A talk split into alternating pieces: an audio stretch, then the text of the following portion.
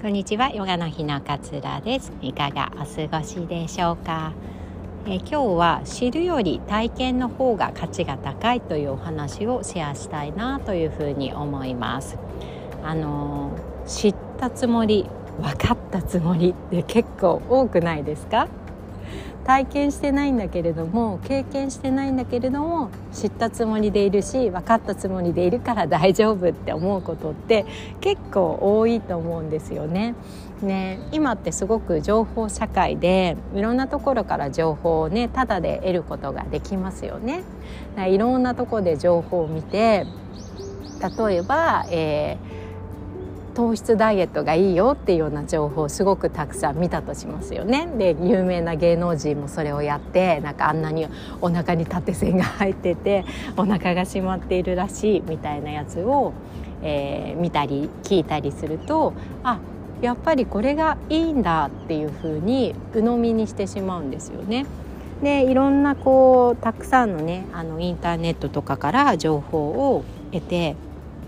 あやっぱりこれがいいんだって知ったつもりになる。でまあ実際ねちょっとやってみようと思ってやってみる方もいらっしゃると思うんですよね。でやってみるんだけれどもああなるほどご飯食べないとまあこんな感じなのかっていうふうに経験をしてまあハマる人もいるかもしれないですね。でご飯が白いご飯を食べない糖質を取らないっていうのは痩せること痩せるにつながるんだと思って一生懸命その情報を知ったつもりでやっていく。でなんかエネルギーが切れちゃったりなんか昼間に猛烈に眠くなってしまったりすることがある。でもそこはスルーして知ったつもりになっているからでもやっぱり糖質はオフする方がいいんだよなと思ってやってってしまう。っていうことって結構あると思うんですよ。これがいいこれがいいっていうふうに聞かれ言われるとあこれがいいんだと思って深く考えずに、まあ、とりあえずやってみる。でいろいろな実は変化が起こってるんだけれどもそこに対してね特にマイナスの変化とかっていうのって見たくないんですよね。だっていいと思って始めてるから。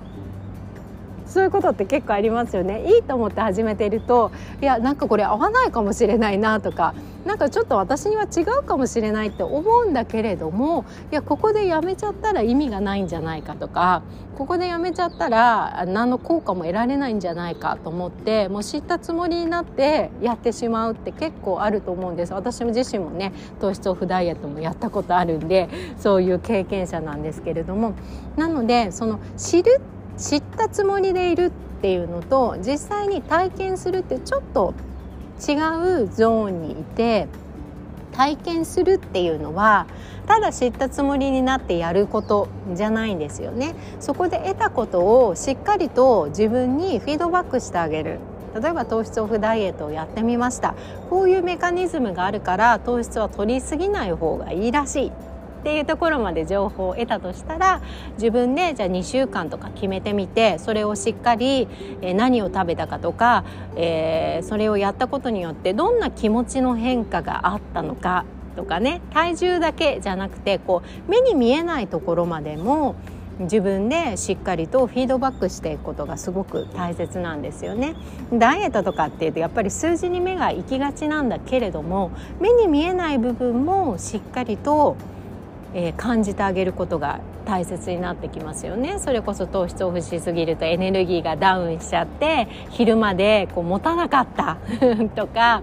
なんか眠くなっちゃった。私は結構眠くなっちゃったっていうのが大きかったんですけど眠くなっちゃったとかなんかもうすっごい甘いものが食べたくなっちゃってもう1時間ぐらいずっと仕事をしてたのに頭の片隅で甘いもの食べたいなって思っていたとかなんかあのお腹はちょっとすっきりしてきたかもしれないなとかちょっと動きは軽やかな重たい感じがなくなってきたかもしれないなとかそこって目に見えないものですよね自分で感じるしかないものだったりするのでそこをしっかりと自分でフィードバックをしてあげるこれが体験だと思うんですよ。でここまで体験ができたとするのであれば知ったつもりじゃないですよねちゃんと自分の中で体験として落とし込めているので、えー、それを誰かに伝える時にこう自分だとこういう変化が現れたよとかだからあまり鵜呑みにしすぎない方がいいかもしれないよっていうような伝え方をできるかもしれないですよね。なので知ったつもり分かったつもりになっていないかっていうのを振り返ってあげることってすごい大切だなって私自身は感じているんですよね。で目に見えるものですごく測りがちになってしまうけれども目に見えないところ自分の感情面がどうだったのかとかっていうところとか体の感覚とかっていうのもしっかりと感じてあげることここまでできて初めて体験になるそうするとねただ情報をたくさんね例えばいろいろな資格を持っていて情報をめちゃくちゃ知っていますっていうよりも一つのことを2週間でも3週間でもいいから一生懸命体験しましたっていう人の方の話の方がよっぽど価値があるっていうふうに感じませんか？なので自分自身もそうやって目に見えないもの自分の体心の内側の気づきっていうのを全て体験していくこと何を始めるにしても。それがすごく大切になってくるなっていうふうに思っています。でこの体験が積み重なることによって人に何かを伝えられるようになったりとか人にこうアドバイスができるようになったりっていうことがあるんじゃないのかなっていうふうに思うんですよね。なのでね私自身もねこれ言い聞かせているんですけれども知ったつもり分かったつもりになっていないでしっかり自分の中で体験として落とし込めているかどうかこの出来事について。っていうのをしっかりと、えー、考えるようにしていきたいななんていうふうに思いまして今日はこんなお話をシェアさせていただきました、えー、今日も聞いてくださってありがとうございます、えー、たくさんのねワークショップご用意しておりますので気になる方はぜひチェックしてみてください。マインドフルネス系のねやっぱり講座がね、えー、多くなってきておりますが2023年マインドフルネスの学びを手に入れてよりよくこう生きていきたいな自分をもっとこう快適に幸せに生きていきたいなっていうふうに思ってくださっている方には是非あの導入部分としてねワークショップとてもいいんじゃないかなというふうに思っておりますので、えー、確認していただけたらホームページと確認していただけたらありがたいです。エルミンマインドフルネス指導者養成講座第2期もですね、えー、間もなくスタートしますので